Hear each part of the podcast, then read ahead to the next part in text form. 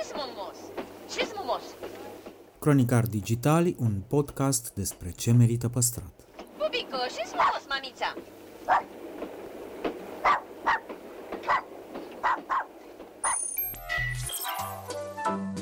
Podcastul Cronicar Digital este proiectul echipei care, de patru ani, promovează patrimoniul în rândul tinerilor, scuturând de praf și prejudecăți interacțiunea cu istoria și cultura. Între Heritage și Cool, invitații, vedete, influencer și experți vorbesc despre propriile preocupări și pasiuni. Ne dezvăluie ce e important pentru ei și ar dori să transmită mai departe, care este relația lor cu patrimoniul românesc și ce înțeleg prin patrimoniu personal, pe cel și fan ca între prieteni. Moderatorii podcastului sunt Cristian Șimonca, a.k.a. blogului Otravă, și jurnalista de cursă lungă Diana Popescu. Noi episoade în fiecare joi.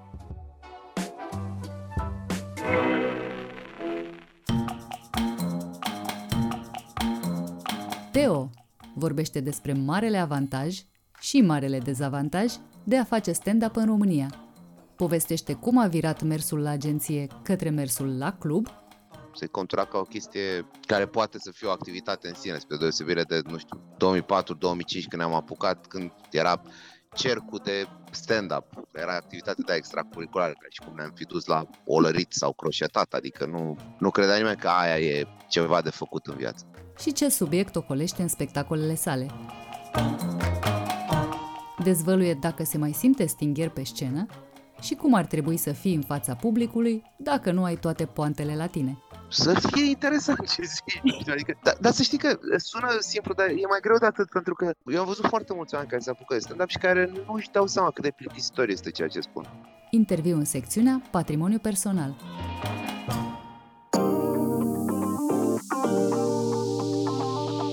De 25 de ani, Holcim România este mai aproape de net zero, de o lume mai verde. Viitorul nu este scris, este construit. Împreună.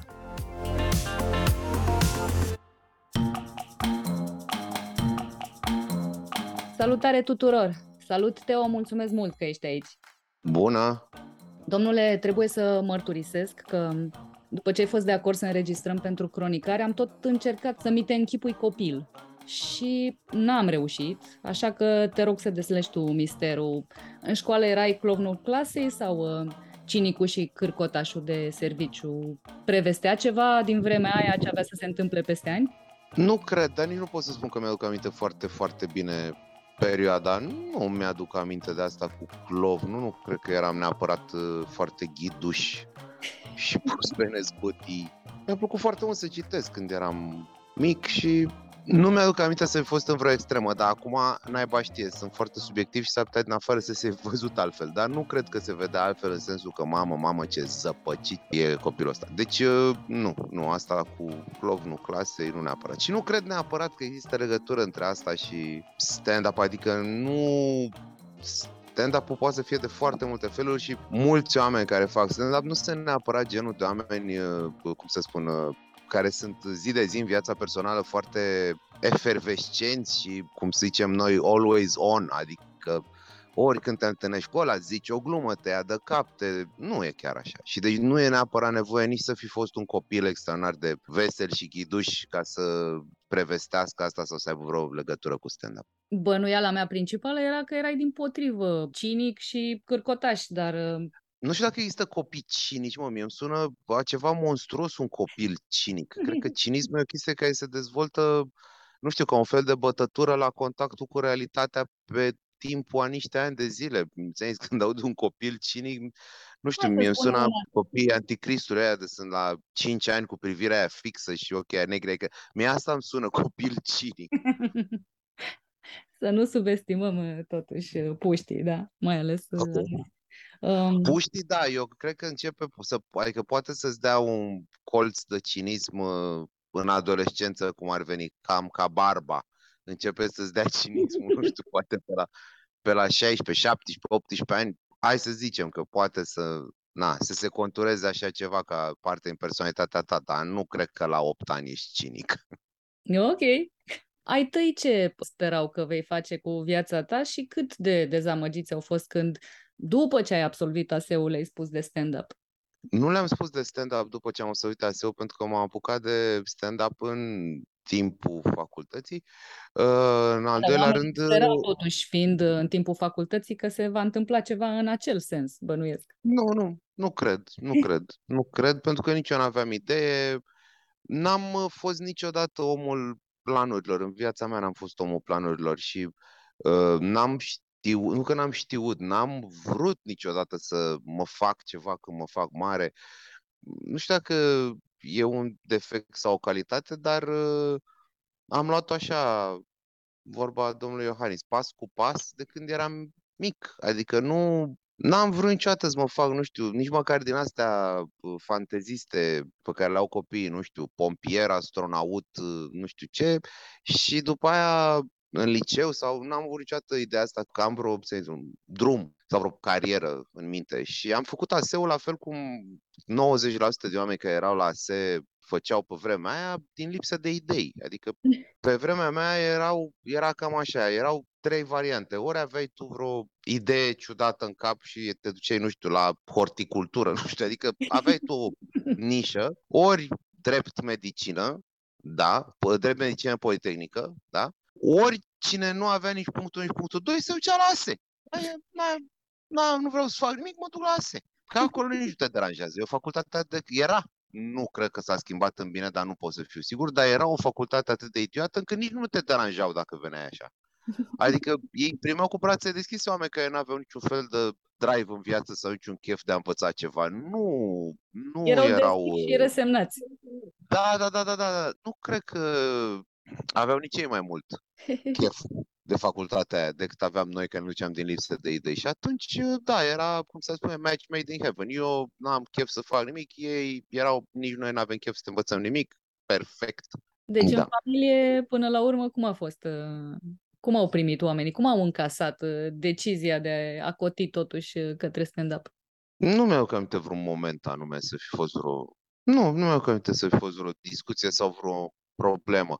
Undeva prin 2000, de prin 2005 până prin 2007 m-am și angajat în... uh, Am lucrat la Leo Burnett, copywriter și poate, nu știu, i-a liniștit și asta că eu am dat totuși un semn așa că mi-aș lua un job și am stat, m-am dus frumos la job acolo o vreme și na, după aia în 2007 am plecat de acolo și am rămas doar cu stand-up-ul, doar că nu știu, în punctul ăla a devenit o chestie un pic mai, un, un pic stabilă, de- se contura ca o chestie de făcut, se contura ca o chestie care poate să fie o activitate în sine, spre deosebire de, nu știu, 2004-2005 când ne-am apucat, când chiar nu era niciun fel de, nu părea niciun fel de activitate de făcut. Era cercul de stand-up, era activitate de extracurriculară, ca și cum ne-am fi dus la olărit sau croșetat, adică nu, nu credea nimeni că aia e ceva de făcut în viață.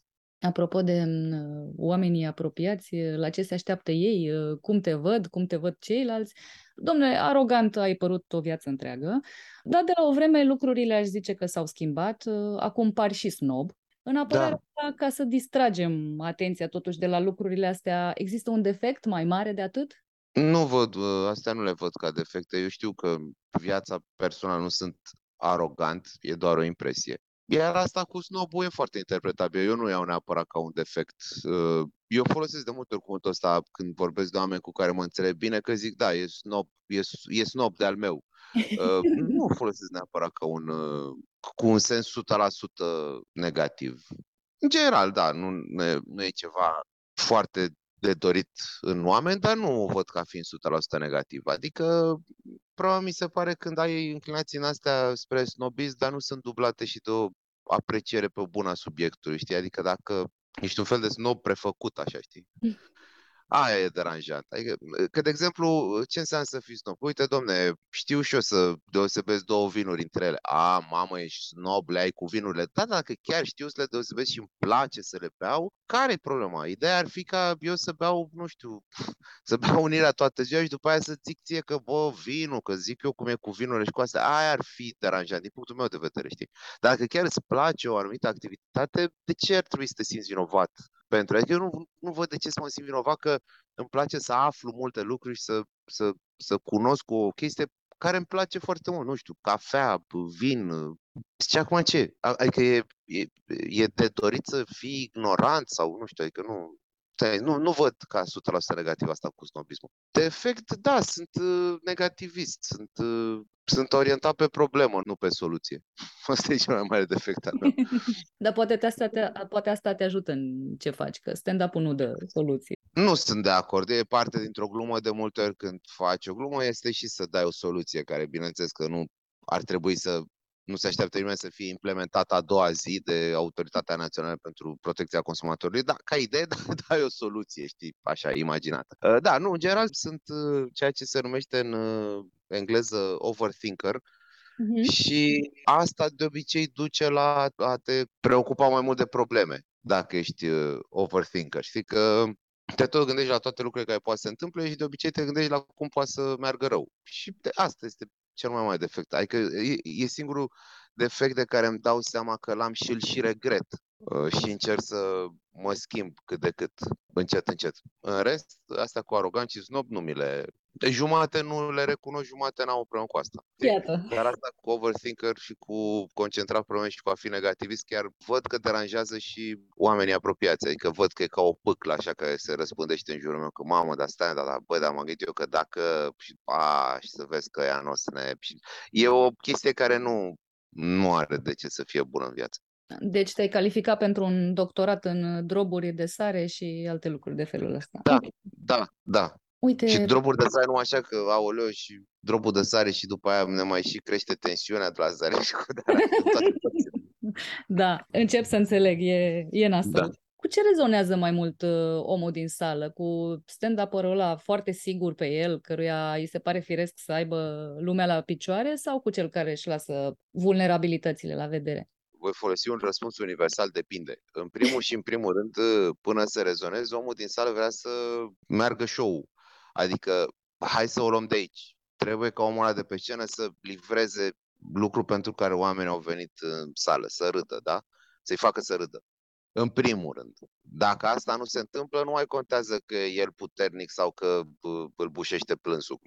Important e că nu merge show, da? Dacă show merge bine și dacă omul ăla de pe scenă știe ce face, orice abordare merge. Într-adevăr, normal că oamenii sunt mai atrași de un om care se arată a fi vulnerabil, dar mulți oameni încearcă să falsifice sentimentul și sunt foarte puțini cei care pot cu adevărat să fie vulnerabili pe scenă și cei care sunt cu adevărat vulnerabili, care se arată vulnerabili pe scenă, n-au o viață ușoară. Costel e singur de care, la care pot să mă gândesc că face asta. Și nu pot să spun că e foarte bine nici lui face asta. Dar vulnerabilitatea, la fel ca siguranța, dacă este reală, atunci în mod sigur oamenii rezonează. Nu poți să spui că rezonează cu încrederea și cu siguranța, dar uh, o apreciază de ceva ce le dă un sentiment bun, dacă este reală, dar și încrederea și vulnerabilitatea dacă este, nu vine cuvântul uh, contrafăcută. Uh-huh. Chestiile astea că sunt contrafăcute, această entitate numită public, care e un personaj colectiv și care are trăsăturile lui diferite de suma părților, adică a oamenilor care compun, publicul simte că nu e ce trebuie, știi? E o, e o chestie, și publicul are, are o intuiție așa foarte bună când vine vorba de cine e pe scenă. În sensul, mai bună decât suma părților oamenilor luați ca indivizi din sală.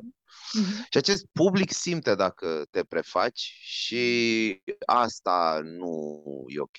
Orice ai încercat tu să transmiți, dacă oamenii simt că te prefaci, nu se deconectează. Uite, nu așa să, să simtă că te prefaci sau că vrei să-i păcălești, dar publicul în general vrea să-l iei cu tine, să, nu știu, să se trezească spunând, da. așa e frate, chiar și când nu i s-a întâmplat niciodată povestea respectivă. Da. Există trucuri prin care îl faci să se simtă parte din poveste? Băi, nu știu acum cât de tehnică e întrebarea, probabil că nu e tehnică. Nu știu ce ar însemna trucuri. Băi, e atât de ciudat pentru că e atât de simplu și în același timp poate complicat. Răspunsul, bă, trebuie să fie interesant. Ăsta e cuvântul. Și Chappelle, la un moment dat, Dave Chappelle zicea că atunci când era el puștan, ceea ce se întâmpla cu 100 de ani, că s-a apucat la 16 ani s-a apucat de stand-up Chappelle, zicea că el când era puștan la început i-a zis cineva, i-a dat un sfat extraordinar și a zis fii amuzant pe scenă, atât. Și dacă nu ești amuzant, măcar fi interesant. Deci, cum ar veni, des, despre asta e vorba, asta implică oamenii, nu neapărat să zici așa e. Uh, chestia de care zici tu cu așa e, se referă la o felie din tot tortul și anume atunci când vorbești despre o chestie în care oamenii se pot sau nu regăsi, știi? Uh-huh. Sau o chestie care poate să fie o experiență comună, dar asta e doar o, o felie din tort, pentru că poți să povestești pe scenă o chestie care are zero șanse să-i se întâmple oricui în public. E o chestie unică și incredibilă care ți s-a întâmplat ție. Nicio șansă ca omul să zică așa e, dar în același timp sunt multe șanse să fie super captivat de poveste. Știi? E important să fii interesant. E important ca să captezi atenția și să o menții. Trucuri namite, nu știu, să fie interesant ce zici. Adică, dar, dar să știi că sună simplu, dar e mai greu de atât, pentru că eu am văzut foarte mulți oameni care se apucă de stand-up și care nu își dau seama cât de plictisitor este ceea ce spun. Și de asta spun că asta cu fi interesat pare un sfat total dubios, dar bă, e, adică preocupă-te să fie cât de cât interesantă chestia, să fie un lucru nou sau ciudat, ca să-i menții treji și atenție. Într-o lume în care corectitudinea politică prinde tot mai mult uh, avânt, e stand-up-ul pe care să devină specie amenințată? Nu, niciodată nu, e, nu o să fie stand-up. E, stand-up-ul nu o să fie o specie amenințată. În primul și în primul pentru că dacă vorbim de stand-up în general și în sine, se transformă cu fiecare 10 ani care trec, adică, nu știu, dacă te uiți în state, fiecare decadă a avut un anumit stil, un anumit, uh, ca să vedem și noi acum cum vorbesc uh, rongleza ăștia, vibe.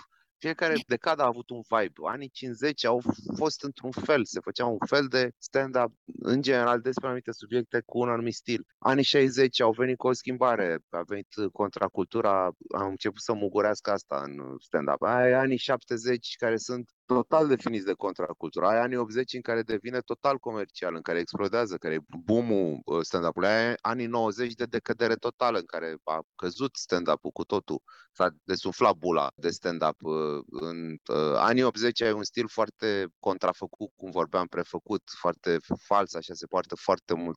Se face foarte mult stand-up prost. În anii 90 apare un apare ceea ce se numește stand-up alternativ din ruinele boomului din 80, uh, apare un alt stil. Oameni care fac stand-up mult mai puțin uh, închegat, mult mai dezlănat, mult mai uh, apare uh, afișarea asta de nepăsare, uh, se discută subiecte ciudățele, nu se mai discută neapărat experiențe universale despre relații între bărbați și femei cum era în 80. 2000 revine, stand-up începe din nou să crească foarte mult în mainstream și avem acum perioada asta după 2020, care probabil că o să fie marcată de această political correctness și uh, această diversitate. Mm-hmm. Nu e o problemă, e o fază. Nu omoară nimic stand-up-ul. Dacă nu l-a omorât în America, ți zis, spargerea aia pulei în 80, că ajunsese în 80, ca să te explic un pic ce se întâmpla, în 80 ajunsese atât de popular încât existau cluburi de stand-up la orice colț de stradă și pentru că era atât de mare piața, a atras foarte, foarte mulți oameni care se apuce de asta și foarte, foarte mulți dintre ei erau foarte incompetenți, erau vai mama lor. Și atunci ce se întâmplă este că erau foarte multe show-uri, deci erau enorm de mulți oameni care se duceau la show-uri de stand-up și 90% din show-urile astea erau foarte proaste. Și atunci îți dai seama că a durat un pic până s-au prins oamenii că, bă, nene, proaste show-urile, nu mai mergem. Și a căzut, a spart bula asta care a făcut bine, că a făcut curățenie, pentru că toți oamenii care n-aveau ce căuta în stand-up s-au lăsat de stand-up și au rămas oameni care erau chiar pasionați, care au strâns din dinți, au trecut prin recesiune cum ar veni și au ajuns în partea cealaltă. Deci, ca să revin la întrebarea asta cu political correctness e tot timpul a prezentat ca așa, ca un fel de enorm pau-pau care vine și pândește după colț și nu e chiar așa. În primul și în primul am zis, influența pe care o are asupra stand-up-ului e doar o perioadă. Și în al treilea rând, acest cancel culture îl văd apărând și în România, nu cred că o să prindă foarte tare la noi. Nu cred că suntem, și în general prin Balcani, nu cred că, nu cred că e sol fertil pentru așa ceva. Ă, acum nu știu, sper peste 10 ani să nu fiu mega cancelat și să fiu un dezastru și după aia să găsesc pe cineva citatul ăsta și să zică, ă, uite, asta, știi cum era, că this age like uh, milk left in the sun. Deci nu putem ști ce se întâmplă. Asta e doar o părere a mea personal, apropo de ce văd în jur, nu cred că o să prindă, nu cred că e un teren foarte fertil pentru cancel culture uh, uh, România și Estul Europei. Political correctness în sine, ca sămânță, ca direcție inițială, nu are nimic greșit. Uh-huh. E vorba de cine îl ia în brațe și cât de departe fuge cu el. Dar ideea asta de a nu mai zice orice despre oricine, nu cred că e greșită. Și nu cred că sunt prea mulți oameni care să zică că e greșit. Adică mie mi se pare că miezul de bază al political correctness-ului e un pic de bun simț. Și eu tot timpul am zis că până să ne îngrijorăm de political correctness ar trebui să ne dăm seama în România că ne-ar trebui un pic mai mult bun simț când vine vorba de alții, de celălalt. Știi? Prea suntem obișnuiți cu bă, handicapatul, lesbianca, țiganul ăla, adică suntem așa obișnuiți cu a arunca atât de lejer cu niște cuvinte și nu numai cuvinte, cu a trata într-un fel oamenii, știi? Că nu cred că nu ne-ar trebui un pic mai puțin de așa ceva, știi? Mhm. Acum, până să ajungem în nebuniile astea cu 183 de genuri și cu așa și da, e departe și nu cred că ai vreo să mergem până acolo. Din nou, părerea mea personală. Dar niște bun simț nu ne-ar strica în țara asta. Și ne-ar trebui și niște făină de creier. Vreau să spun că mi se pare extraordinar cum, cum creează propaganda non-subiecte. Adică cum se face propaganda din non-subiecte, mi se pare extraordinar. Că asta cu o să ne forțeze să mâncăm creieri venită dinspre partea conservatoare este la fel de idiotă cu aia cu nu o să mai avem voie să ne spunem mama și tata, o să fie părinte 1 și părinte 2 și Mhm. Uh, vedeți că o să vă ia copiii să vi facă transgender, exact la fel de idiote e și asta cu ne forțează să mâncăm greieri. Nu, dar a început să, a, a, am început să aud atât de des că am, a, a început să mă streseze, cred că o să încep să fac mișto foarte des de asta. Iată. Nu mai pot, mă, nu mai, e, e, e, o- e, efectiv e o obsesie cu o chestie atât de aberantă, tot aud asta tot timpul cu creierii și cu insectele. Nu știu, eu tot sper să ne oblige cineva la un moment dat să mâncăm țânțari și să scăpăm în mama lor de ei și aia. Da, da, da, da, da, da, da. Dar să știi că apropo am mâncat greier, la un moment dat am vorbit la un podcast de asta și mi-a trimis cineva, dar nu mai știu din ce țară, mi-a trimis două pungi uh, de greieri cu arome, nu știu. Am mâncat și noi greieri la Tokyo și Sau lăpute, erau sau nu absolut știu. delicioși. Deci, da, nu era făină, Da. totuși. erau greieri uh, pe de-a întregul, Păi da, glazurați. Da, dar făina mi se pare și mai ok, adică e o, e, făina e un praf, nici nu știi din ce ai făcut, ce poate să te deranjeze. Ideea. Păi da, mă, dar nu te deranjează ideea de burtă de vacă, adică Nu, dar serios acum, adică departe de mine gândul de a fi vegan, dar totuși îi mănânci stomacul unui animal, asta nu te deranjează, dar te deranjează că e făina făcută din creieri. Adică, cam îmi place foarte mult ciorba de burtă, accept, adică înțeleg ce mănânc. Și la fel la creier mi-ar fi ciudat să zic, aoleu, Dumnezeule, vai, asta e făină de greu. Da, e făină de greu, și care e problema? Exact. Mă rog, m-a luat pe mine satanismul globalistului. Așa. Uite, uh, rămânând la tine, există subiecte pe care, nu știu, chiar dacă nu sunt interzise sau considerate riscante și dătătoare de fiori pe șira spectatorului, alegi să le ocolești? Nu știu, ceva biografic. Da, nu, nu, nu vorbesc despre familie, nu vorbesc despre familia mea, nu, nu este ceșcuța mea de ceai să vorbesc uh, lucruri personale, adică foarte personale sau care țin de familie. Aia este zona în care zburdă fericit Costel. Uh-huh. Nu am eu, nu am eu chestia asta. În orice e un pic de traumă, probabil că și aici a, am putea să despachetăm niște traumă în chestia asta, dar uh, nu e în principal asta. Nu, nu aia îmi place să discut, adică nu acolo îmi merge mintea când mă gândesc la ce aș vrea să spun sau exact cum ziceam mai devreme, ce mi se pare că li s-ar părea interesant, nu e neapărat, hai să vă zic eu de o fază cu maică mea când eram eu mic sau nu aia mi se pare zeama, știi? Mi se pare mai mult zeama ce văd că se întâmplă și ce, ce tendințe văd uh, la oameni Uh-huh. și comportamentul oamenilor așa, decât să zic amintiri din copilărie, știi? Fair enough. În principal asta. În rest, nu pot spun că e vreun teritoriu sau vreo zonă interzisă atâta timp cât este o glumă foarte bună acolo. Asta, asta uită oamenii de foarte multe ori. Știi că se concentrează pe ideea de subiect și uită ideea că ar trebui să fie și o glumă pe subiectul ăla. Și, bă, oricât de aiurea sună, depinde foarte tare cât de bună e gluma când judeci cât de sensibil e subiectul, știi? Adică pe orice subiect există, poți să auzi o glumă care întâi te face să râzi și apoi te face să gândești, știi? Bă, e o chestie, o auzi, bufnești, râzi și după aia zici, a, shit, nu trebuia să, bam, nu e ok, știi? Ai râs. Dacă nu râzi, dacă, dacă vezi, auzi gluma aia, nu râzi, începi direct să te gândești despre subiect, atunci, atunci e o problemă. Ți se mai întâmplă după atâția ani de stand-up să te simți stingher pe scenă în vreo circunstanță? Uh, stingher e un cuvânt foarte interesant. Da, problema nu e să nu te mai simți stingher, problema e să treci ușor peste asta. Asta înseamnă experiență. Uh-huh. Nu cred că există oameni care să nu se simte stingheri din când în când pe scenă, dar ți zis, întrebarea e cât de tare te afectează. După niște ani de zile a început să nu mă mai afecteze. Stingher, eu ce înțeleg este că există niște momente în care nu simt că mă înțeleg cu publicul. Mhm. Știi, adică e de parcă te pomenești uh, la o discuție în, în lift, nu știu, te pomenești cu un om cu care îți dai seama că nu poți să, com- nu, vor, nu, nu vă înțelegeți. Te pomenești la nunta greșită. Da, exact, la masă, te pomenești la masă pus cu un om, trebuie să stai acum nu știu câte ore pe scaunul ăla lângă un om cu care nu te înțelegi, nu, în orice fel ar fi, ori că nu, vă, înț- nu, nu, nu vi se potrivesc caracterele, ori că omul efectiv bate câmpii, ori că e plictisitor, ori din orice punct de vedere, știi? Uh, aia înseamnă stingher, știi? Eu cred că n-am mai avut vreun show prost de niște ani de zile, adică prost în sensul de, bă, au plecat oamenii, mamă, și când zic oameni mă refer la public, adică în general majoritatea oamenilor să plece de acolo, mamă, bă, nu, asta n-a mers, știi? Un show prost nu cred că am mai avut de ani de zile, dar am mai avut show-uri la care a fost greu, adică, știi, ca la divorț, a fost nepotrivire de caracter. Se întâmplă asta, știi? Eu să am ceva de zis într-un fel, eu să fiu într-un fel, publicul să fie un alt fel de personaj, care să nu, să nu fie neapărat compatibil, adică, și să plece la sfârșit, sper eu, zicând, bă, n-a fost rău, dar nu pentru mine.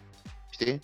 Atunci mă simt stinger, când se întâmplă asta, știi, când sunt pe scenă și îmi dau seama, bă, nu ne potrivim, n-am cu cine vorbi, din punctul meu de vedere, iar ei regretă probabil la fel de mult că n-au pe cine asculta. Dar ți-am zis, pe măsură ce trec ani și capeți experiență, îți dai seama ce se întâmplă și zici, bă, trece. Ce o să facem? O să fac tot posibilul să ne simțim bine toți, inclusiv eu. Corect. Nu o să mă dau peste cap acum ca să, nu știu, dacă nu ne potrivim, nu ne potrivim, nu să... Adică, știi că ce vreau să zic este că nu ne potrivim, nu înseamnă că cineva greșește. Mhm. Adică la fel cum mi-aș dori ca oamenii să nu zică ăsta e praf, ci să zică, bă, nu, e pentru mine genul ăsta de stand-up. La fel nici eu nu mă arunc să zic sunt niște idioți sau sunt niște prostovani. Nu ne potrivim. Dacă nu ne potrivim, asta nu înseamnă că greșește unul dintre noi. Și dacă nu am ce să le cer lor să facă diferit, nu fac nici eu neapărat ceva diferit. Normal că încerc să mă adaptez cât de cât, dar nu o să mă dau peste cap în cazul în care nu ne potrivim. Nu ne potrivim, nu ne potrivim. Și nu durează o veșnicie show. Mai avem 20 de minute și scăpăm toți de aici. Uneori le și zic Mari, da, e ok, vom trece. da, da. Deci asta spun, experiența la asta te ajută, să nu ți se mai pară un capăt de țară și să nu ți se mai pară ceva groaznic faptul că nu prea merge un show. Care e cel mai mare dezavantaj în a face stand-up în România? Și, mă rog, există și vreun mare avantaj? Să știi că, dacă stau să mă gândesc acum, cred că, cred că sunt uh, unul și același lucru, avantajul cu dezavantajul. Uh, și anume că oamenii sunt un pic uh, circumspecți. Au un pic de un fel de respect. Adică avantajul într-un fel, e că sunt, sunt oameni puternici care respectă oamenii care fac stand-up și care, noi de exemplu, care, un om care are mai, mult mai puțin bani, mai puțină putere, dar are, are arma ridicolului. Adică oamenii, oamenilor le e frică și respectă ideea asta de ăsta e un om care lucrează cu niște arme puternice, astea cu Mhm. și deci asta e un avantaj, faptul că eu avut meseria asta, mă uit fără niciun fel de jenă în ochii oricărui alt de, nu știu, ministru sau așa, știind că el poate să-mi fie victimă și el știe că poate să-mi fie victimă, știi? Deci ăsta ar fi avantajul, faptul că există ideea asta de, bă, avem o putere aparte pe care care e conținută pe meseria asta. Dacă o faci bine și dacă ajungi la un anumit nivel, da, ai această putere de a influența oamenii și de a, uh, știi? Și atunci Asta e partea bună. Partea proastă este că oamenii au tot timpul impresia că o să faci uh, mișto de ei, că o să-ți bagi joc de ei. E reversul medaliei, știi? Și asta mă deranjează pentru că devine obositor, știi? Uh, A, te știu, mamă, să vezi acum, să vezi ce te de mine acum că am uh, pantaloni ăștia pe mine. Zic, bă, nu-mi pasă ce pantaloni pe tine, nu, nu asta fac, nu asta e viața mea. Să trec în viața arătând cu degetul și râzând de orice om, adică la nivel personal, la nivel de, știi? Da, sunt unii, cunosc niște, am niște colegi, în ghilimele, care așa sunt și trec prin viața așa, bagiocorind în stânga și în dreapta ta, eu cred că e mai degrabă o problemă de caracter la ei decât că e o chestie care ține de meserie, știi? Dar oamenii au impresia că așa suntem. Toți cei care face stand au impresia că suntem așa tot timpul puși pe poante și nu neapărat că puși pe poante, dar puși pe a... La Uh, vânătoare de ataca. victime, așa cumva. Da, da, tot timpul la vânătoare. Și bun, nu e și ar fi și groaznic să fie așa. Și eu n-aș vrea să întâlnesc omul ăla care e așa, cum cred ei că sunt. Te dau trei situații. Ce Da. alegi? Ești cel mai amuzant om de pe planetă, dar în mod bizar o să rămâi mai degrabă sărac toată viața. N-ai pic de umor, dar te lăfăi în bani și îți permiți orice oricând. Da, Sau ai exact atât umor cât deții în prezent, dar nu o să faci mai mulți bani niciodată. decât fac acum. Da. Da, sunt clar cazul 3.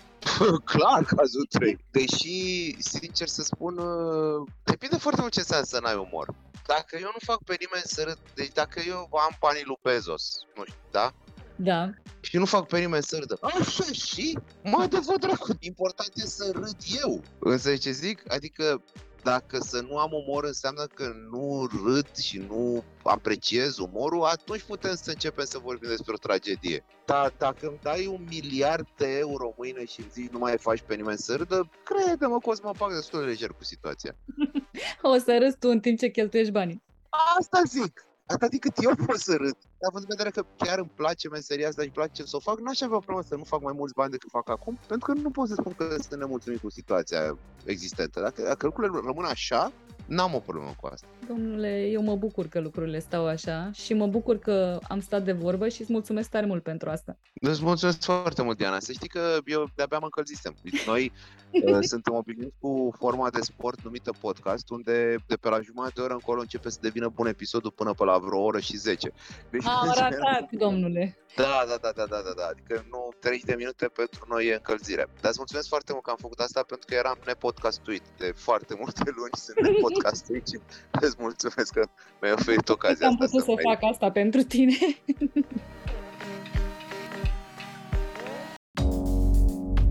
Rubrica Patrimoniu Cultural este susținută de Raiffeisen Bank România, care crede în importanța transformării digitale și creșterea accesului la cultură prin tehnologie.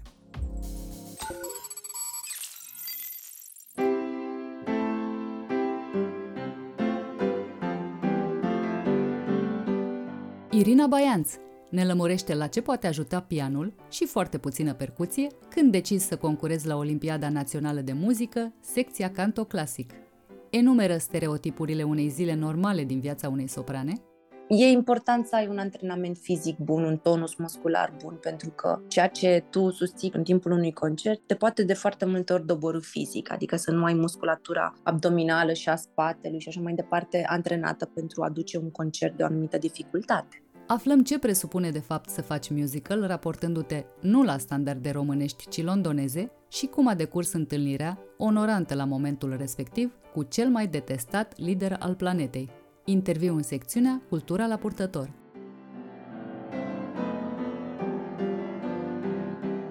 Bună Irina și bine te-am uh, găsit la podcastul Cronicar Digital. Mă bucur foarte tare că ai acceptat să vii la noi. Yay! și eu mă bucur super mult. Mulțumesc exact, tare asta de e cel mai bun început.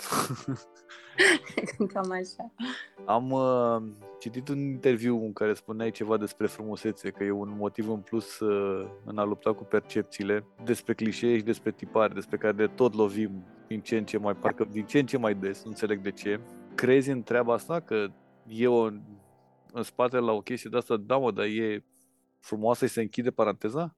Da, am întâlnit-o de multe ori, din păcate. Eu nu cred în asta. Pentru mine, mă rog, pentru mine, în primul rând, frumusețea are cu totul alte standarde, sau mă rog, nici nu pot să răspund standarde. Nu are niciun fel de formă, niciun fel de frumusețea, e o stare, frumusețea e ceva ce transmiți. Firește, în lumea artistică cel puțin e bine și e indicat cumva să fie plăcută și ochiului, dar uh, știi cum e, fiecare îmi percepe frumusețea, cum percepe orice formă, orice lucru în felul lui. Din punct de vedere al carierei, așa, al profesiei, îi zice, bă, nu fi ipocrită, taci din gură, zi mersi că ești frumoasă și n-ai o problemă cu asta. Dar de foarte multe ori este o problemă, pentru că oamenii tind să te catalogheze după faptul că ești frumoasă și acolo punem punct. Dar, um, na, ce să spun, apropo de ce mi-ai zis înainte, că din ce în ce mai des ne, ne lovim de asta, eu cred că lumea oricum este într-o schimbare pozitivă, benefică. De obicei, cam orice durere este pe punctul de a trece, în, uh, ea, înainte de a trece se acutizează. Nu ți s-a întâmplat asta. Și atunci cred cumva că din ce în ce mai mult se vor cerne oamenii care vor trece de aceste clișee și vor vedea puțin mai mult de un ambalaj sau de o chestie pe care, nu știu, societatea, să spunem, încearcă să-ți o bage pe gât așa cu forța doar just because.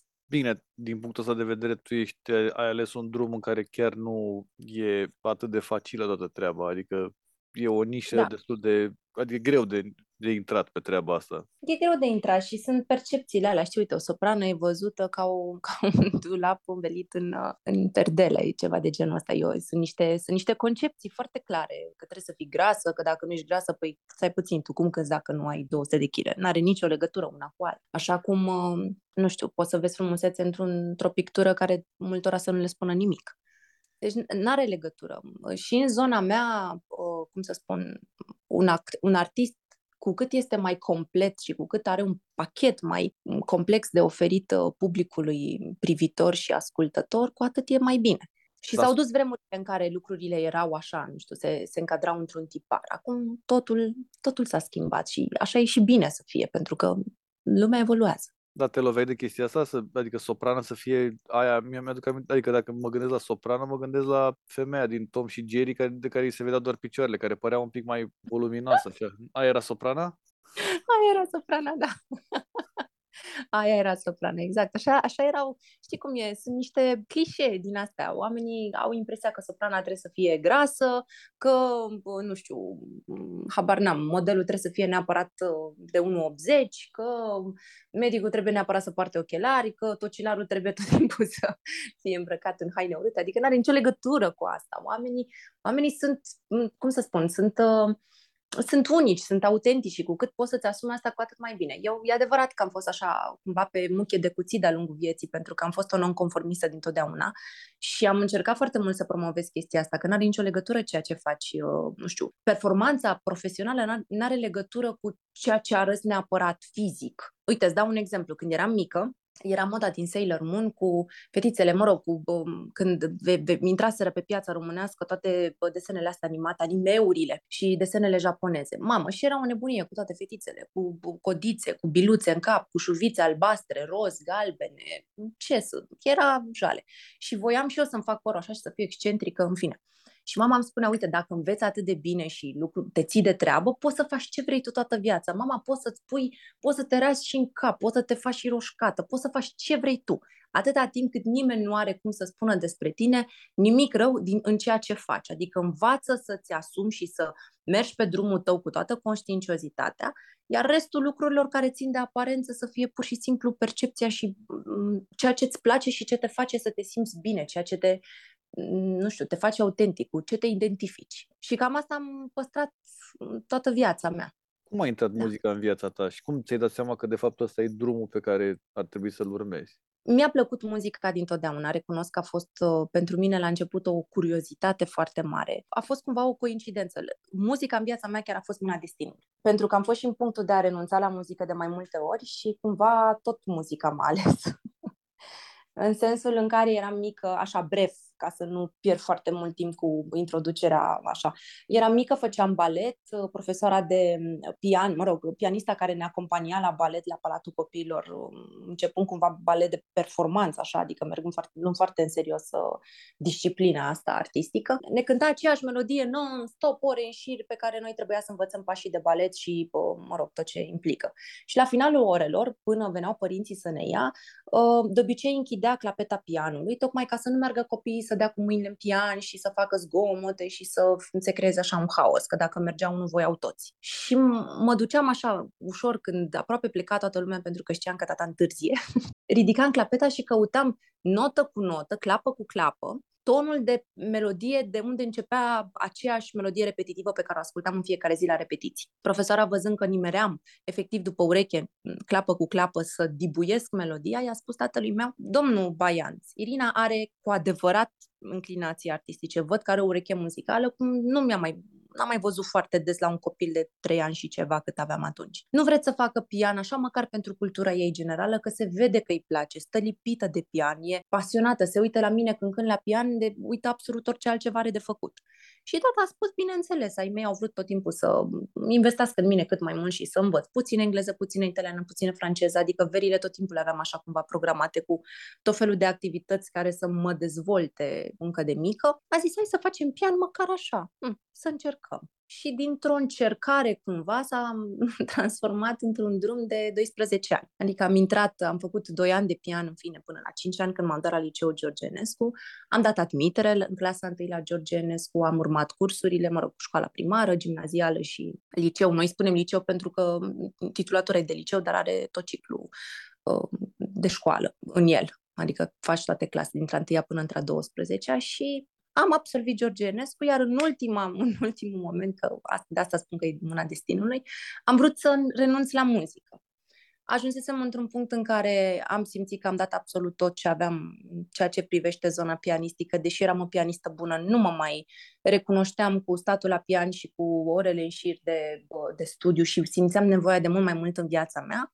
Începusem deja mama fiind cumva în domeniul științelor, cercetării, medicinei, să mă înclin cât mai mult către asta. Și am, uh, m-am mutat de la pian la canto, la canto clasic, pentru că nu am mai vrut să mai aud de pian, din păcate, la la finalul uh, ciclului de liceu, la jumătatea clasei a 11, am avut un conflict foarte puternic cu o profesoară de pian excepțional de bună de altfel la care eram, dar cu care nu am avut o chimie bună deloc din punct de vedere personal. Și am zis, domne, eu renunț la pian, pun pianul pui, mulțumesc, am terminat, vreau să mă mut la liceu, vreau să termin în altă parte, vreau să fac medicină, nu mă interesează, nu mai vreau muzică după discuții cu, în fine, profesorii mei care au spus e păcat să arunci atâția ani de muzică la gunoi. Stai în liceu, ia-ți atestatul, în baza atestatului poți preda, nu știu, te poți susține în timpul facultății să predai um, în școli private și nu numai. Și am zis, bine fie, hai, termin, dar până nu mai vreau să mai aud de muzică și nici de pian, eu mă mut la un alt instrument. Ca pianist era foarte greu să te muți la un alt instrument, nu puteai nici la cor să te muți, nici la of,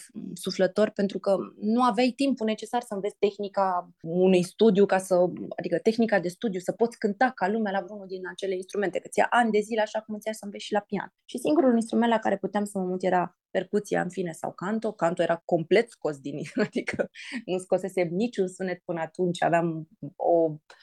Dintre toate tipurile de muzicieni pe cantiști nu-i suportam și ziceam, Doamne Sfinte, îți mulțumesc că n-am voce și nu cânt. Astea erau cuvintele mele undeva prin clasa 11 și m-am mutat la percuție o lună, o lună jumate, am intrat într-o depresie cumplită că n avea legătură cu nimic din toată creativitatea și arta pe care o făceam ca pianistă și apoi am zis, așa, pe, într-un ultim moment, întâlnindu-mă cu una dintre profesoarele pe care eu le admiram foarte mult și la clasa căreia acompaniam cântăreți, eu ca pianistă, i-am spus, doamnă, mă las la clasă să termin și odată liceul, să absolv, să nu mai aud de asta, dar vă rog eu din suflet, luați-mă noastră că oricum nu am unde în altă parte să mă duc. Și a zis, mă, Irina, dar știi că trebuie să înveți totuși niște melodii. Zic, lăsați, doamnă, nu-i problemă, că eu mi le cânt la pian singură, le învăț în două zile, am învățat orice arie, orice. Adevărul este că, într-adevăr, era un plus extraordinar de mare să fii pianist, că te ajuta mult să înveți partituri mult mai repede. Și uite cum, stând așa de vorbă cu probabil cel mai blând și înțelept om din univers pentru mine până atunci, am ajuns să descoper o lume atât de fascinantă și de complexă și nu doar să descoper și să-mi placă, ci să și fiu făcută pentru ea. Pentru că după ce am început să cânt, uh, am făcut primele ore de canto cu profesoara mea, mi-a spus, uite Irina, voci de operă nu se nasc pe toate drumurile. Dacă vrei să mergi pe drumul ăsta, ai toate șansele să faci o carieră strălucitoare, dar trebuie să fii conștientă că o iei de la zero. Practic, înveți un nou limbaj de exprimare artistică, total diferit față de ce ai făcut până acum. Și am zis, bine, fie, hai să vedem ce iese. Și am reușit uh, doar pentru că am avut într-adevăr tehnica și uh, rezistența formată în atâția ani de pian și multe alte cunoștințe care m-au ajutat indubitabil să învăț mult mai repede ce am de făcut. Am ajuns într-un an să câștig, uh, deși eu nu mai voiam, deci nu mai voiam să aud de muzică, dar a fost așa un fel de pariu cu mine pe care nu voiam să-l pierd, că eu credeam în mine că pot să fac orice și am vrut să-mi dovedesc asta. Am reușit să câștig locul întâi pe țară la Olimpiada Națională de Muzică, la secția Canto Clasic și am intrat automat, fără admitere, la conservator. Și uite cum de unde nu voiam să mai dau la conservator, nu mai voiam să aud de muzică și să continui pe acest drum, practic mi s-a oferit acest loc în fruntea altor colegi care, în fine, vorba aia, s-au pregătit atâția, atâția ani pentru examenul de admitere și voiau să facă și aveau mai multă experiență decât mine, doar că eu aveam mult mai multă tehnică de studiu decât ei, am reușit să ajung la conservator. M-am convins că această lume fascinantă este ceea ce îmi doresc în momentul în care mi-am dat seama câtă plăcere îmi creează și cât de cât de mult am de învățat, eu fiind un om cu o minte destul de greu de stăpânit, cărea dacă nu-i dai, știi, mai mulței banane să mănânce constant, nu e bine. Trebuie mereu m-am antrenat să învăț ceva, să citești ceva, să aflu ceva nou. Și am ajuns, practic, studentă la conservator în anul întâi, pe un loc de stat olimpică și cumva am zis, dacă așa a vrut destinul și așa am, am ajuns aici fără ca eu să mai vreau asta, dar mi s-a oferit această șansă, înseamnă că ar trebui să nu ignor semnele astea de la univers și să merg înainte. Și am ajuns astăzi aici de vorbă cu tine despre tot acest drum. Și când te gândești că tot a început de la o ceartă cu o doamnă? Exact. Totul a început de la o ceartă cu doamne. Fantastic. Vezi? Unde nu te aștepți, de unde nu te aștepți lucrurile de fapt. Unde crezi că ți se închide un drum, o cale, de fapt ți se deschide alta și poate e chiar drumul pe care trebuie să mergi și nu l-ai văzut până atunci. Mi-ai zis cum e perceput o soprană, o doamnă, mi-aduc aminte doamna Mariana Nicolescu, care tot timpul ținea mâna la gât așa. Da. Cum arată o zi din viața unei, unei soprane? Adică tot așa, gen un stereotip de ăsta, că îți imaginezi că e o femeie care, nu știu, își face ouăle alea dimineață și pentru Le voce, bag pentru... pentru... găinile peste Exact, exact, exact, exact. Te duce, trezește găinile înaintea ei, da, nu. Cum e Mai- soprana urbană, ca să e mai rural așa cu găinile. Da, da, da. Soprana urbană. Măi, e o viață absolut normală. E adevărat că trebuie să, să ai grijă de niște lucruri. Chiar trebuie să ai. Trebuie să ai, de exemplu, uite, îți spun ce fac eu, nu știu ce fac alții, dar eu fac așa. Nu am tot timpul de cântat, așa că am și pauze binevenite în care nu simt nevoia să stau și să, nu știu, rodez sau să-mi uzez neapărat uh, corzile și să mă obosesc învățând ceva, dar nu există zi în care să nu am un set de exerciții vocale pe care să le fac și un set de uh, exerciții de respirație. Astea sunt ca igiena, ca spălatul pe dinți pentru un cântăreț de muzică clasică, adică ar trebui să fie. Și eu în proporție mm, de un 85%, să zicem, mai puțin zilele în care, nu știu, sunt plecată undeva într-o vacanță și chiar nu mă trezesc sau peste zi mai uit sau sar peste, dau skip la câte o zi din asta de antrenament, în general, încerc să, să nu treacă nicio zi fără să fac uh, cel puțin o jumătate de oră de exerciții de respirație, pentru că respirația e baza cântului și a vorbirii de asemenea și a controlului emoțiilor, care e foarte important, cred, în absolut orice domeniu ai fi, și exerciții de menținere cumva a elasticității și a fonării vocale. Acum, m, mai mult să bei, sunt foarte multe mituri, să știi, cu băutul șodoului, miere, cu lapte, cu ouă, cu, ai de cap, mă face o tocăniță acolo, nu, astea sunt uh, niște mituri care mă rog, fac cumva așa deliciu unei, unei lumi mai nișate, în care n-ai acces și îți imaginezi că se întâmplă cine știe ce acolo, dar nu este așa. E important să ai un antrenament fizic bun, un tonus muscular bun, pentru că ceea ce tu susții în timpul unui concert te poate de foarte multe ori doborâ fizic, adică să nu ai musculatura abdominală și a spatelui și așa mai departe antrenată pentru a duce un concert de o anumită dificultate. Dar altfel, viața mea generică. Eu mănânc foarte picant, beau absolut orice rece, nu mi-e frică să stau în aer condiționat, n-am niciun fel de problemă să mă sol pe cap să plec cu capul din casă, nu mi-e frică de răceli, adică sunt perfect normale și umane. N-am chestii din asta, doamne, dacă nu fac nu știu ce înainte de cântare, nu mi iese bine sau nu, nu am. Nu am absolut niciun fel de obicei neapărat. Am niște să zicem, secrete, niște chestii la care apelez în momentul în care nu mă simt bine când sunt foarte obosită, când sunt răcită și trebuie să cânt, că asta e, nu înțelegi momentele în care răcești ți se întâmplă pur și simplu sau am o, nu știu, un minus din punct de vedere fizic sau fiziologic. Atunci, într-adevăr, mai iau sunt tot felul de pastiluțe, de, nu știu, vitamine care se iau, niște rețete pe care de-a lungul vieții cumva le cam încerci, niște cocktailuri de magneziu cu anumite beuri, cu anumite tonice, ca să te ajute puțin să-ți vascularizeze corzile, să ai un tonus bun muscular, în fine, sunt câteva lucruri. Dar altfel, lucrurile merg absolut perfect normal, ca la absolut orice om.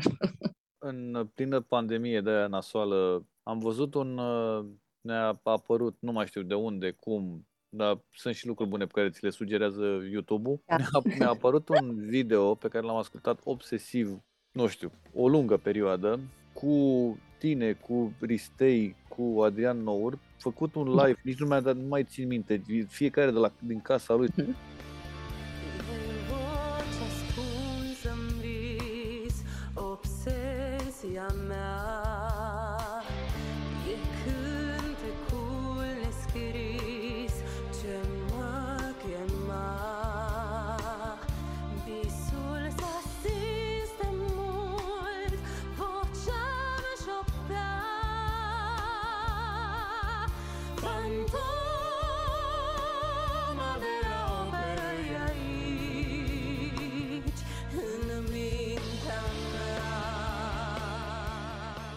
exact din Fantoma de la operă, care este, mi se pare, cea mai bună, nu știu, am, n-am văzut ceva, o chestie de asta uh, făcută în România care să sune atât de bine și ce n-am mai văzut foarte multă vreme. Mhm. Uh, cum v-a venit ideea aia și cum ai, bănesc că era o chestie super ciudată așa, nu fiecare de acasă, A fost, a fost o chestie foarte ciudată. Noi am jucat în Fantoma, o luăm cu începutul. Eu, Adrian și Florin am jucat în Fantoma de la operă în producția care s-a făcut uh, pentru prima dată în 2015 în București, mă rog, 2014, respectiv 2015. la Ion Dacian, nu? Sau unde se juca? La Ion Dacian, exact, Corect, la da. Teatrul Național de Operetă. Și Foarte, imensiv foarte tare. frumos spectacol, da. din punctul meu de vedere, probabil, ce, nu, probabil, cea mai mare producție de musical din România și fără egal până în momentul de față. Am jucat în Fantoma de la Operă, am trecut uh, și pentru mine a fost primul musical în care am jucat și pentru ei, la fel. Am trecut prin foarte multe, într-o perioadă lungă de vreo, nu știu, aproape 9 luni de repetiții în care am învățat foarte multe lucruri. Am avut vocal coach din Londra, adică, în fine, toată producția însemnând cei din spatele, scenari- scenograful, scenaristul, costumierul, uh, light design-ul, uh, regizorul, toți erau din Londra, din afară. În principiu, cam din Londra, majoritatea, mai puțin regizorul care este australian, dar care a montat peste tot în lume, un regizor extrem de cunoscut, Steven Barlow. Și ei au venit, îți dai seama, cu exact rețeta musicalurilor din străinătate, pe care noi am învățat să o aplicăm și am, nici mă, deci nu am adaptat-o României. Am luat-o și ne-am adaptat, noi ne-am adaptat acestei rețete ca să fie ca la carte, pentru că tot acest spectacol trece prin foarte multe până în momentul în care iese premiera și chiar și la premieră, trece prin foarte multe filtre ale celor care dețin drepturile la nivel internațional. Adică în cazul acesta Really Useful Group, care este compania care deține drepturile uh, musicalurilor scrise de Andrew Lloyd Webber, își trimite oameni și cere o dată pe săptămână sau o dată la două săptămâni imagini din evoluția montării spectacolului.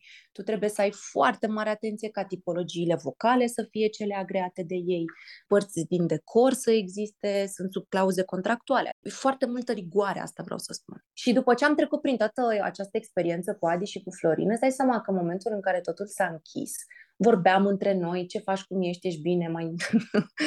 tu astăzi ești bine, da, zici pozitiv, nu, nu, negativ, Doamne ajută. Deja fiind pozitiv era o chestie, mă rog, Rău, făcând da, o- ceva era o rău, chestie da. nasoală, nașpa, da.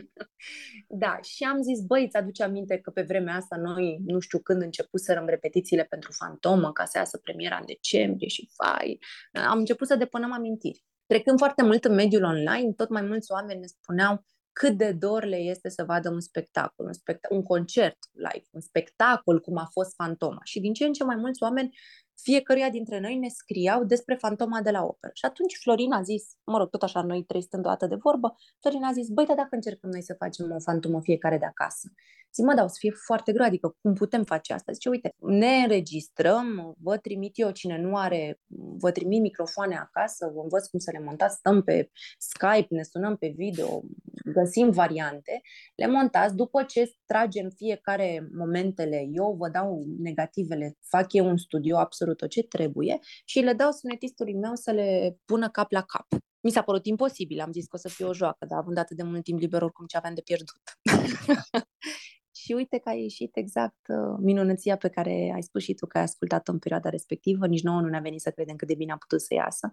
Și bineînțeles că după ce s-a întâmplat toată chestia asta, ne-am pus fiecare cât un pahar de vin, ne-am, ne-am sunat pe video tot așa și am zis, băi, dacă am făcut-o noi pe asta, cine știe, poate o să ajungă ziua în care chiar o să ne întâlnim și o să mai jucăm vreodată chiar spectacolul ăsta. Dar a fost absolut fantastic. Dar, de exemplu, ți se pare că e, e un- există un, de exemplu, nu știu, pe Londra, are un turism care e strict pe partea asta de, de musical. Uh-huh. La noi nu nu ți se pare că sunt, adică le numeri pe degete de la o mână, odată, gen 2, Teatrul Ion Dacian nu mai există de ani de zile, nu? Mă înșel? Mm, ba da, ba da, există, există, dar în uite, vezi, sediul ăla care era, Da. nu mai Da, există în sediul sediul ăla. ăla. Ba da, ba da. A, ba da, mai sediul- există? Ok, a fost o perioadă în care vis-a-vis nu de- era. Nu era nimic, da, vis-a-vis de Biblioteca Națională. Vezi, uite, Exact. exact asta percepția oamenilor. Mie de asta îmi pare cel mai mult rău. Că în momentul în care au plecat oameni care făceau lucruri și se punea accent pe tineri și pe a aduce oameni din afară și așa mai departe, contrar să zicem sistemului ăsta foarte îngrădit al nostru de a ține totul indoor și de a nu colabora cu extern, cu extern însemnând cu colaboratori efectiv care nu sunt angajați în teatru, dar care pot aduce un plus valoare instituției, nu se face chestia asta. Și uite, percepția oamenilor este că, uite, nu mai e teatru de operetă. El este și există spectacole. Uite, chiar sâmbătă eu am să mă duc la o, la o premieră la Teatru Ion Dacian, care de musical, Jack Spintecătorul, pe care nu știu dacă ți-o recomand de pe acum, dar uh, este un titlu dacă, care dacă îți atrage atenția, poți să mergi la el. Sunt curioasă să văd ce se va face ce se va monta, cum va arăta, ce, pentru că am înțeles că este montat de italieni și care avea să fie ceva foarte interesant. Tot sper ca lucrurile să ajungă din nou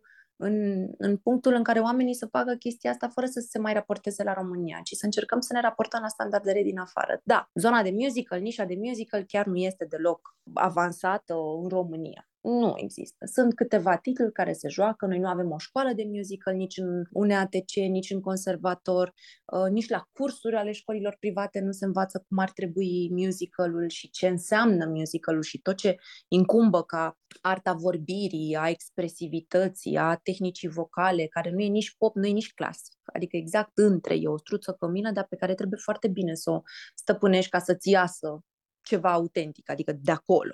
Însă, ce să spun, speranța mare ultima.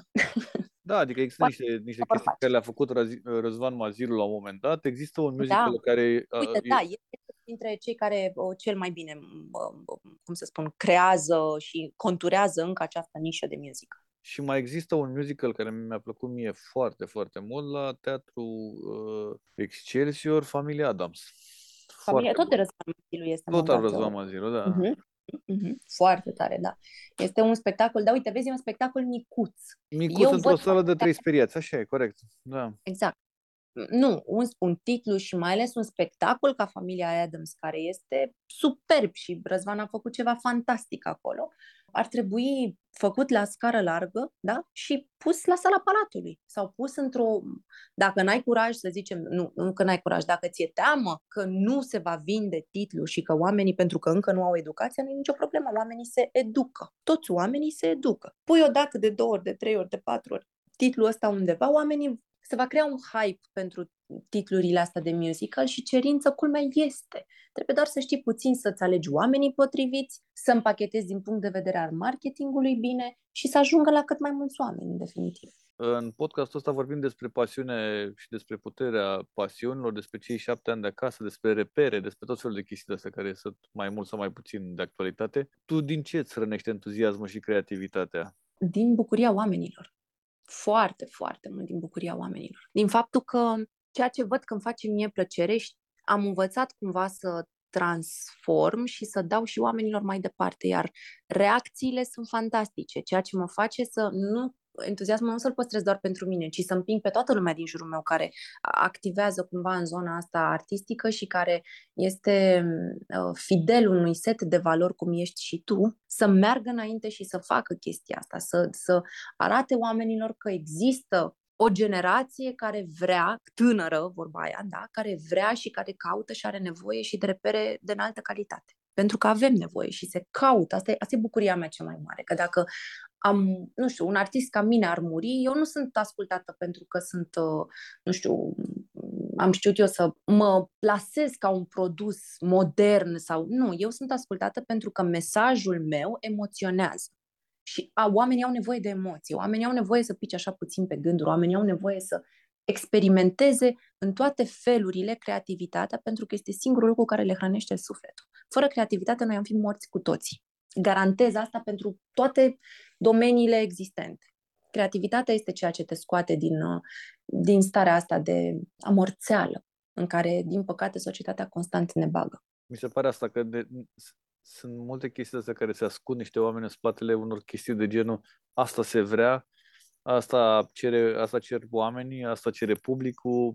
Nu, există. Atâta vreme că sunt sările pline din uh, în, la spectacole de teatru, de, cum spuneai și tu, la operă și așa mai departe, înseamnă că sunt niște oameni care chiar vor să facă asta, să vadă. Da, uite, eu sunt un exemplu viu și mulțumesc Dumnezeu pentru asta și nu o spun pentru mine, ci pentru toți cei care, dacă vreodată nu cred în ei, să, să facă bine să creadă, pentru că și eu la rândul meu am crezut în alții și am încercat-o și eu și am reușit. Am reușit să adun oameni într-o, într-un teatru de vară, mă rog, cumva abandonat, dacă vrei, părăsit așa, într-o anumită măsură din punct de vedere cultural, da? Uh, și am, i-am adunat și publicul care mi-a fost alături și care, pe care mi l-am format și mă urmărește, este fantastic și cred că este format din toate tipurile de, uh, de oameni și din toate categoriile de vârstă. Sunt superbe live-urile de la piesele pe care le-ai cântat cu Orchestra Metropolitană. Uh, Hmm. Mi-aduc aminte de un ceva de uh, iartă, parcă, nu? Era o- Da, da, da. aia, da. așa, care mi se pare senzațional live-ul ăla. Apropo de emoție, că despre Da. asta vorbeam. Exact. Eu am o vorbă și spun așa, muzica mainstream și tot ce ține de radio și de e pentru trup, de care avem nevoie firește, iar muzica asta de mai, mai lentă, clasică aș putea să spun, uh, simfonică, împachetată într-o formă mai suavă, mai gentilă, este pentru suflet. Și cum trupul fără suflet nu există, adică noi nu existăm în, sub o altă formă, nu suntem doar, uh, doar materie, ci și energie, avem bine esență divină în noi, clar trebuie ambele echilibrate și hrănite. Și atunci eu sunt unul dintre uh, artiștii care dau emoții, adică dau hrană sufletului. Ia, așa mi-aș traduce. Cum poate un artist să folosească întâlnirile im- cu oameni importanți din viață, viața asta pe care o trăim, să le transforme în ceva bine? Și acum știu un debat la întâlnirea pe care ai avut-o cu domnul care e cam, cred că cel mai urât personaj în momentul de față în, uh, în lume. Mă, să ne raportăm la momentul la care eu l-am cunoscut. L-am cunoscut în, acum mulți ani, când nu era uh, babau. când nu era un personaj atât blamat la modul la care este acum. Uh, La momentul la care l-am cunoscut, l-am cunoscut prin colaborarea pe care am avut-o și o am în continuare cu Vladimir Cosma, care este unul dintre cei mai mari compozitori de muzică de film români, care trăiește de 40 de ani în Franța și, mă rog, are un succes fantastic în tot ce înseamnă țările francofone. Și, cumva, Federația Rusă fiind iubitoare, în general, în tot ce înseamnă zona artistică de cultură franceză, a avut această invitație de a susține un concert la Palatul Kremlin. Maestru Vladimir Cosma și-a luat trupa, între ghilimele, adică oamenii apropiați, colaboratori și am mers împreună la Kremlin, la palat, unde am cântat la ziua președintelui Rusiei. După aceea s-a făcut o masă în care, firește, ne-am cuno- o masă, o, o recepție, ca la orice final din asta de sindrofie, în care ne-am cunoscut, am dat mâna și a fost așa, a fost un schimb foarte scurt de, de câteva cuvinte și cam asta a fost, adică nu era un personaj cu care să te lungești la discuții, să discuți prea mult. Dar la momentul respectiv a fost onorant, ce să spun. Nu aș, aș minți să spun că nu, pentru că era un, un om văzut ca prin, printre cei mai uh, influenți și puternici oameni din lume. Acum, raportându-mă la ce s-a întâmplat atunci, nu am ce să regret, pentru că m, sunt, în primul rând, n-am făcut nimic ca să regret și nici măcar că l-am cunoscut nu regret, a fost o experiență pe care n-am de gând să nici să o o blamez în vreun fel sau pentru că a făcut parte din experiența și din parcursul meu. De-a lungul vieții cunoaștem oameni și oameni, asta nu înseamnă nici că ne reprezintă, nici că nu ne reprezintă. A fost, o- a fost o întâlnire onorantă la acel moment. În zilele noastre nu am prea multe comentarii de făcut despre acea întâlnire, decât că nu mă pot dezice de ea, că s-a întâmplat și atunci m-a onorat. Care crezi că e cel mai important lucru pe care l-ai învățat de la cineva și pe care l-ai vrea să-l dai mai departe altor oameni? Mhm. Sunt multe lucruri pe care le-am învățat de la oameni. Sunt multe lucruri pe care le-am învățat de la părinți, sunt multe lucruri pe care atunci când le-am... Știi cum e cu învățatul ăsta? Degeaba îți spune cineva ceva, că tu nu ai învățat lucrul respectiv decât în momentul în care ești în situația de a-l pune în aplicare. Altfel poți să spui că l-ai, nu știu, perceput, l-ai magazinat undeva în tine, dar până nu-l folosești e foarte greu să spui că l-ai învățat. Am învățat, de exemplu, să nu renunț niciodată. Am învățat, de exemplu, că răutatea oamenilor nu vine pur și simplu din, uh, dintr-o natură sau dintr-un suflet rău, ci vine dintr-o rană a oamenilor. Oamenii sunt răi în momentul în care sunt răniți de ceva din tine. Și atunci dacă înveți și reușești cu greu, nici eu nu o fac tot timpul, dar Încerc să mă raportez la, nu știu, principiul ăsta, să spunem. Când cineva vrea să-mi facă rău sau îmi face cumva vreun rău, mă gândesc ce rană are omul ăla de-mi face răul ăsta. Pentru că altfel nu văd de ce ar avea ceva cu mine, atâta timp cât nu-l deranjez în vreun fel. Am învățat, de exemplu, că tot ceea ce ai în momentul de față ți se poate lua absolut oricând, pentru că mie mi s-a întâmplat. Și că ceea ce ești și cu ceea ce rămâi la final este doar ceea ce porți în tine. Că răbdarea e o, probabil una dintre cele mai mari virtuți pe care oamenii pot să le aibă, dar pe care niciunul dintre noi nu știm cum să o folosim. nu avem, nu există o rețetă a răbdării nu știm să ascultăm, nu știm să dăm timpului timp, nu știm să, nu știm să facem lucrurile cu răbdare, nu știm ce înseamnă răbdarea de fapt. Credem că înseamnă așteptare, dar nu are nicio legătură. Răbdarea nu înseamnă un, un timp mort pe care îl petreci în așteptarea unui lucru să se înfăptuiască, ci înseamnă un timp pe care ți-l dai tocmai ca să înveți să faci lucrul respectiv.